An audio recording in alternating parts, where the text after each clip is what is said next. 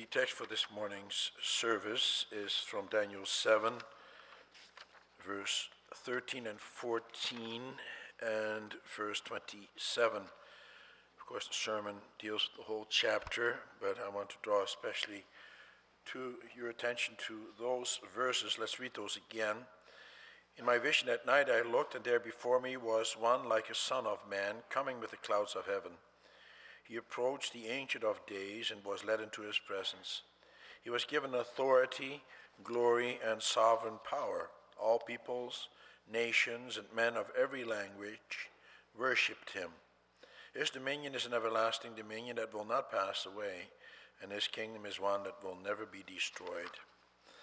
In verse 27, then the sovereignty, power, and greatness of the kingdoms under the whole heaven will be handed over to the saints the people of the Most High.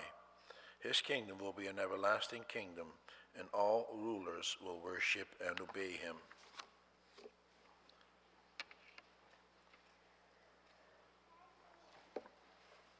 Beloved congregation of our Lord and Savior, Jesus Christ, brothers and sisters, the seventh chapter begins a new section of the book of Daniel. Whereas before he spoke in the third person, now he speaks in the first person. That's because he is now telling us about his own personal visions. He received this first vision, we are told, in the first year of King Belshazzar. Daniel would at that time have been into his mid to late 50s. And so we're going back in history. The book of Daniel is not given in chronological order. That is because now we are given a different type of literature. The previous chapters were mostly historical. This chapter and the following ones give mostly visions. They are prophetic. All scripture is prophetic, of course, but this is a specific type of prophecy. It is heightened and intensified prophecy. For now, God communicates to us through graphic and even frightening images. Why does the Lord God do that?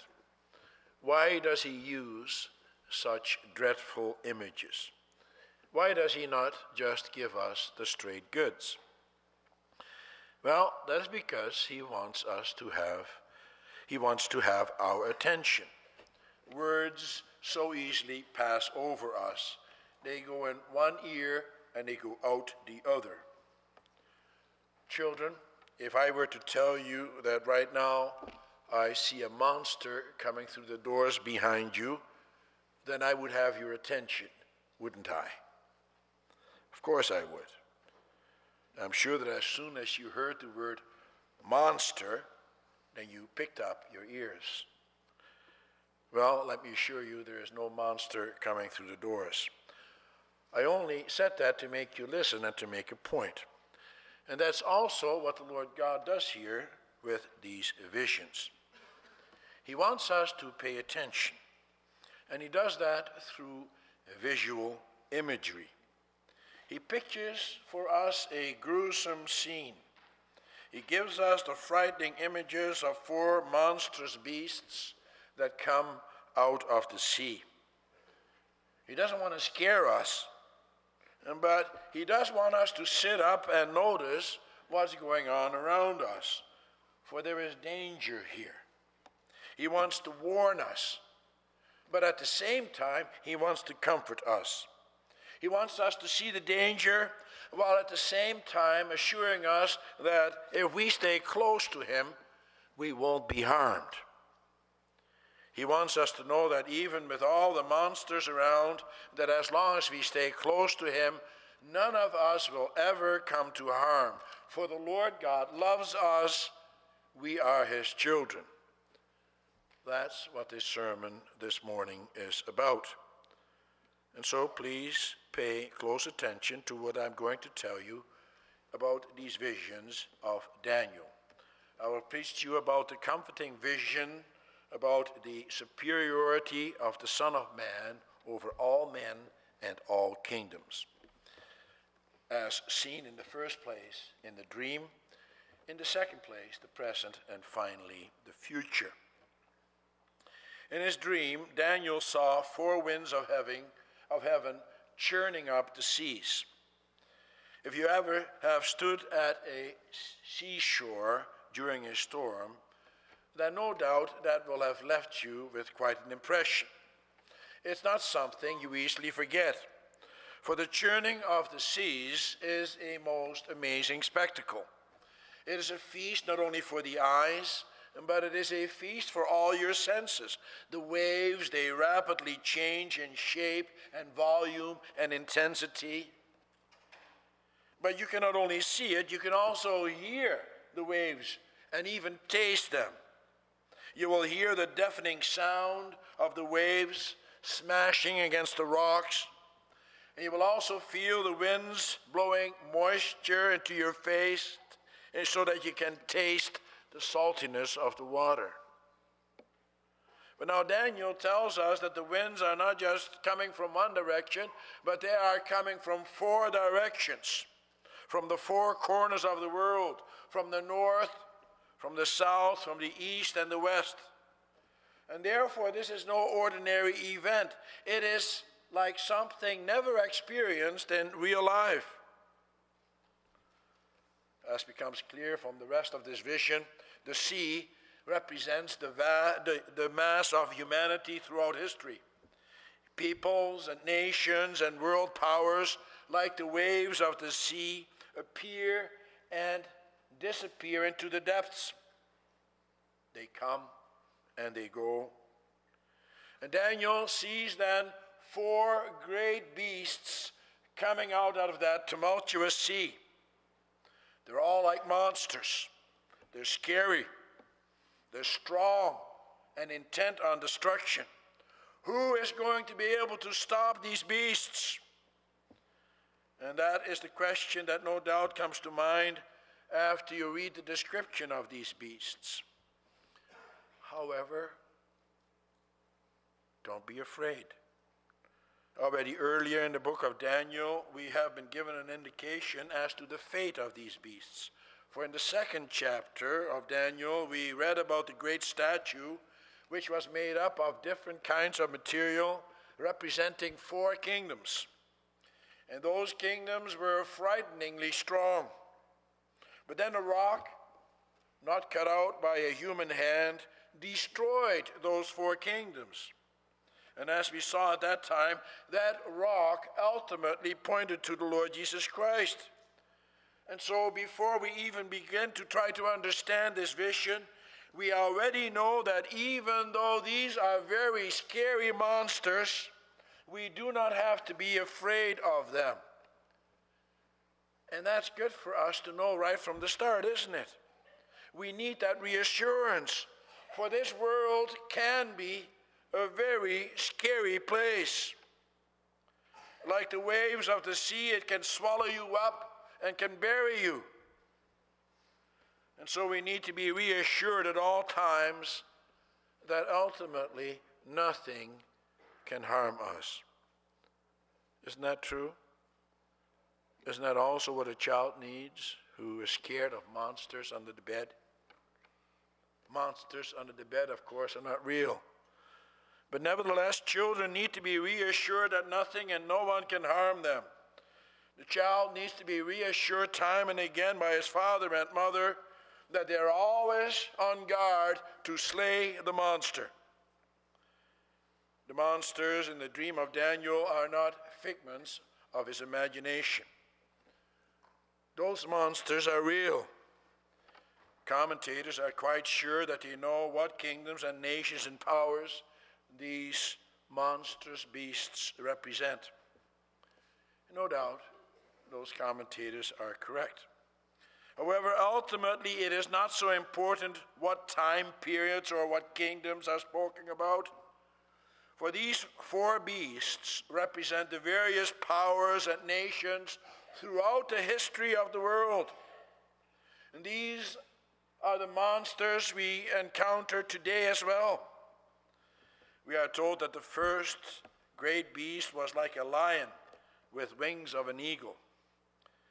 There is no doubt, first of all, that the first one refers to the kingdom of Babylon. Babylon had its wings clipped and was destroyed by the next kingdom, represented by the second beast, which looked like a bear. That bear is being pictured as being ruthless and without mercy, for it has three ribs in its ugly mouth. And it wants to devour all flesh. And that is a reference to the kingdom of the Medes and Persians. And the third beast is like a leopard. This likely refers to the Greek Empire, which comes next. This beast had four wings like a bird, indicating that it was very swift. It also had four heads, representing the four parts into which it was later divided. The fourth beast is even more frightening. It was different from the other beasts, and no doubt this refers to the Roman Empire and corresponds to the iron part of the statue in Nebuchadnezzar's dream. But it goes further into history. It goes into the latter days. For we also read about ten horns on the beast, and then finally about a little horn that will defeat the ten kingdoms represented by those ten horns. And that little horn likely refers to the Antichrist at the end of time. It says that he had a mouth that spoke boastfully. But then suddenly Daniel's attention is drawn to something totally different. Thrones were set in place. And it says that the Ancient of Days took his seat. Who is the Ancient of Days? Well, this is not the first time we read about him in the Bible. From those passages, and this one, it is clear that this refers to God Himself. And that is why it is also given in your translation in capital letters. Daniel gives a description of the Ancient of Days. Of course, he does this again in symbolic language. For God is not a man like us, but his description is designed to give us some inkling of his wonderful qualities. His white clothing and hair speak of his holiness. That is also how the Lord Jesus himself is described in Revelation 1, verse 14. And Daniel's description of the glory surrounding the one seating on the flaming throne with wheels recalls the description of the glory of God which Ezekiel saw in Ezekiel 1. But don't think that this judge is some weak old man at the end of his life and his powers, for he is also bright and splendid in his appearance. No, the fact that his hair is white like wool refers to his grandeur, it refers to his wisdom. And because of his dignified bearing and his white hair, he is to be honored like an elderly statesman. The fire that issues from his throne and the wheels represent the great and awesome and dangerous power he possesses when he stands in judgment. It is a wonderful and great and awesome picture of God, of God Almighty. And the thousands and thousands who surround his throne represent God's servants. They are angels who execute his will. As in any king's court, he also has in his possession all records of what has transpired throughout his rule. For as we can read, the books were opened. We also read about the opening of the books in Revelation 20, verse 12. When God opens books, that means that He is going to review what you and I have done and to make a judgment. And in this case, He is opening the books of the kingdoms and nations to see what they have done. And on that basis, judge them.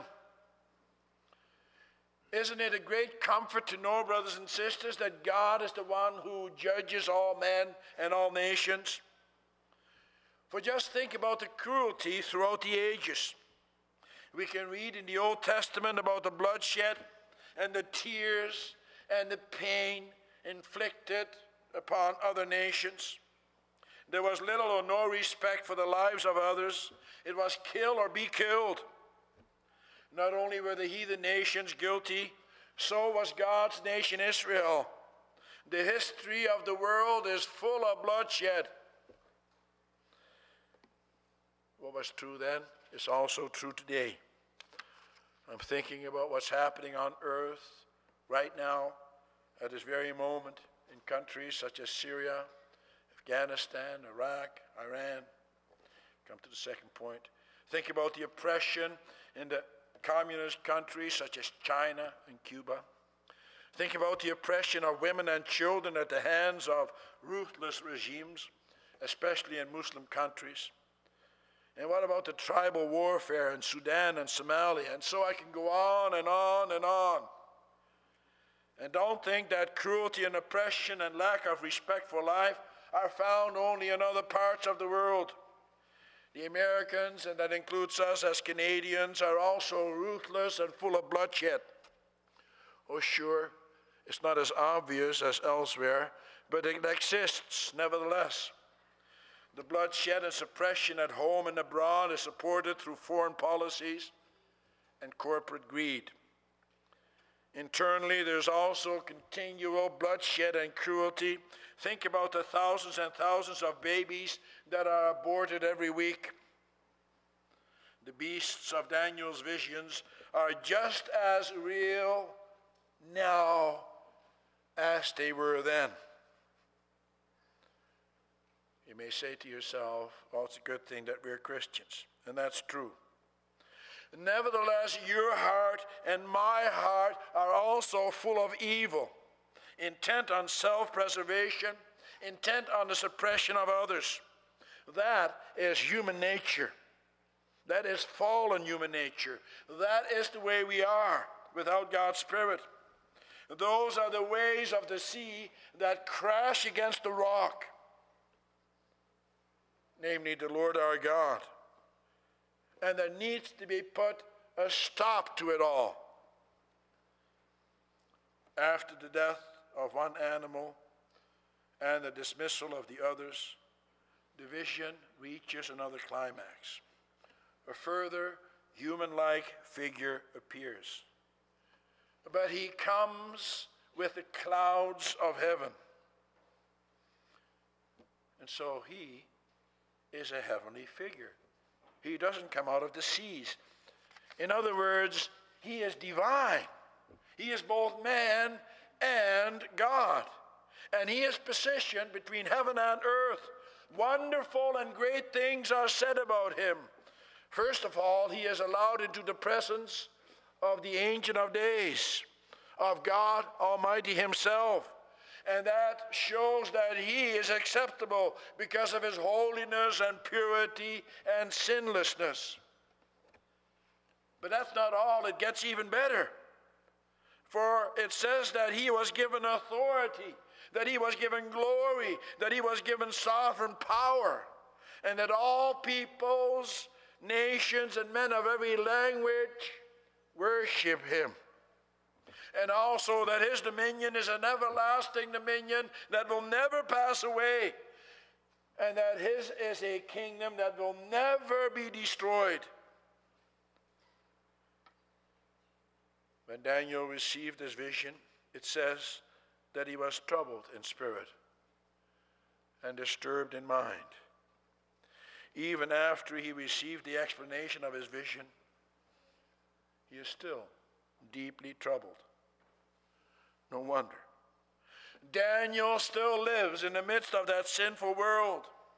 And furthermore, the Messiah had not yet come. Daniel was at that time living in exile. God's people were scattered among the nations. There was chaos and turmoil all around him.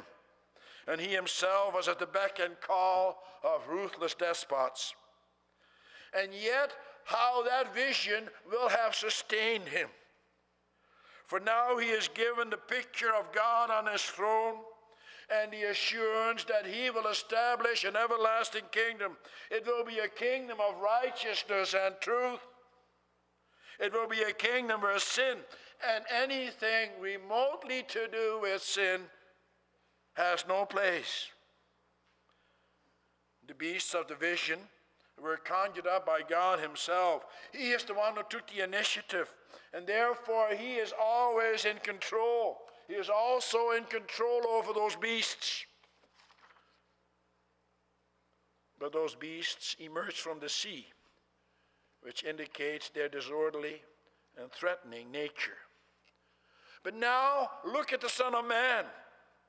He comes from heaven on the clouds. He comes from a peaceful place. He comes from a place where there is no disorder. And he comes in order to restore this creation and to restore man to his original position. For man was created in order to bring order out of disorder. He was given authority over all things, including the animals, to which he had to give their names. God gave him the task to rule and to let his glory be manifest over all creation. God gave him the task to let his glory shine. That was the original position of man here on earth. And he will once again carry out that function in perfection as a perfect image bearer of God. And so Daniel is also given a picture of the future. And so we are as well. We come to the third point. God is going to make us image bearers of the Son of God, who is at the same time the Son of Man. The description in this vision shows us what that image looks like. For we are given a wonderful picture, picture in this vision. First of all, in contrast to the eagle lion, that first beast, which was given the heart of a man, he is truly human. And in contrast to the leopard, the authority which is given to the Son of Man is lasting, royal, and glorious. And in contrast to the little horn, which had eyes like the eyes of a man, he is given true glory of a man, as he was meant to be in all his glory. Although Daniel will still have been confused about the identity of that figure that arrives on the clouds, we of course knew know who that Son of Man is. It is the Lord Jesus Christ Himself. For he quotes from this very passage and he applies it to himself. In John 5, verse 27, Lord Jesus said to the Jews that the Father in heaven has given him authority to judge because he is the Son of Man.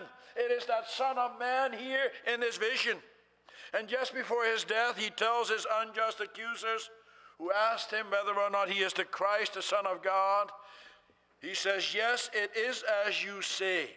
But I say to all of you, in the future you will see the Son of Man sitting at the right hand of the Almighty One and coming on the clouds of heaven. Again, a very clear reference to Daniel 7, verse 14. The Jews also knew exactly to whom he was referring when he was quoting that passage. They were very well aware of that passage in Daniel. But they refused to recognize Christ as the one who would establish God's kingdom, that he would be the one to restore all kingdoms and powers to his Father in heaven, that he would be the one to restore mankind to the position that he had in paradise. Why didn't they want him? Why did they reject him? Brothers and sisters, because of human pride, because of the hatred that resides within man. Because man wants to be his own God. Because man wants to make his own way in this world. And he will do this by hook or by crook. He will eliminate whoever gets in his way. And he will boastfully shout of his own greatness. And he will fight for his rights. And in this way, he resembles the beasts that come out of the sea. However, the Lord Jesus, that Son of Man, he can and he does overcome all that evil. Only the Lord Jesus can overcome the turmoil and the chaos that exists in this world. And he did on Golgotha. And he did so without boasting or shouting or insisting on his own rights. He did this by totally rejecting all that is evil. He did it by paying the price for our own arrogance and pride. And now we can share in that victory through faith. But we have to want to be like Him. And by believing in Him, we can slay the monster that resides within us and that we see and hear all around us. The monsters are everywhere, especially in our own hearts. And it is the Lord Jesus who will slay him. It is through his Holy Spirit that we can keep the monsters at bay. And it is only through faith in the Lord Jesus Christ that we can truly have peace. And we can have a foretaste of that peace now already if we truly believe in Him and if we do our utmost to reflect His divine nature. At the end of the chapter, Daniel says that he was deeply troubled by his thoughts, but that he kept the matter to himself. Why? Why would he do that? Why would he keep the matter to himself? Well, later on, we hear similar words about Mary, the mother of the Lord Jesus. Right after the birth of her son, she reacts to what the shepherds told her about the angels and what they had said to them. It says in Luke 2, verse 18 and 19 all who heard it were amazed at what the shepherds said to them. But Mary treasured up all these things and pondered them in her heart. Brothers and sisters, Daniel was a true believer. Mary was a true believer. They treasured what God told them in their hearts. Brothers and sisters, that's also what you and I must do. Treasure God's word, treasure what He is going to do. For the same Son of Man that Daniel saw in his vision coming on the clouds will come again. He will come again on the clouds. And this time, He will restore everything, He will make everything new. Then that vision will see its reality, its fulfillment. The destructive waves will cease, and there will be a calmness and a peace which only now we can begin to imagine. That is the future that God has for us as His children. That's what you and I may look forward to. Treasure it in your hearts and live out of the great hope that God gives us in His Word. Amen.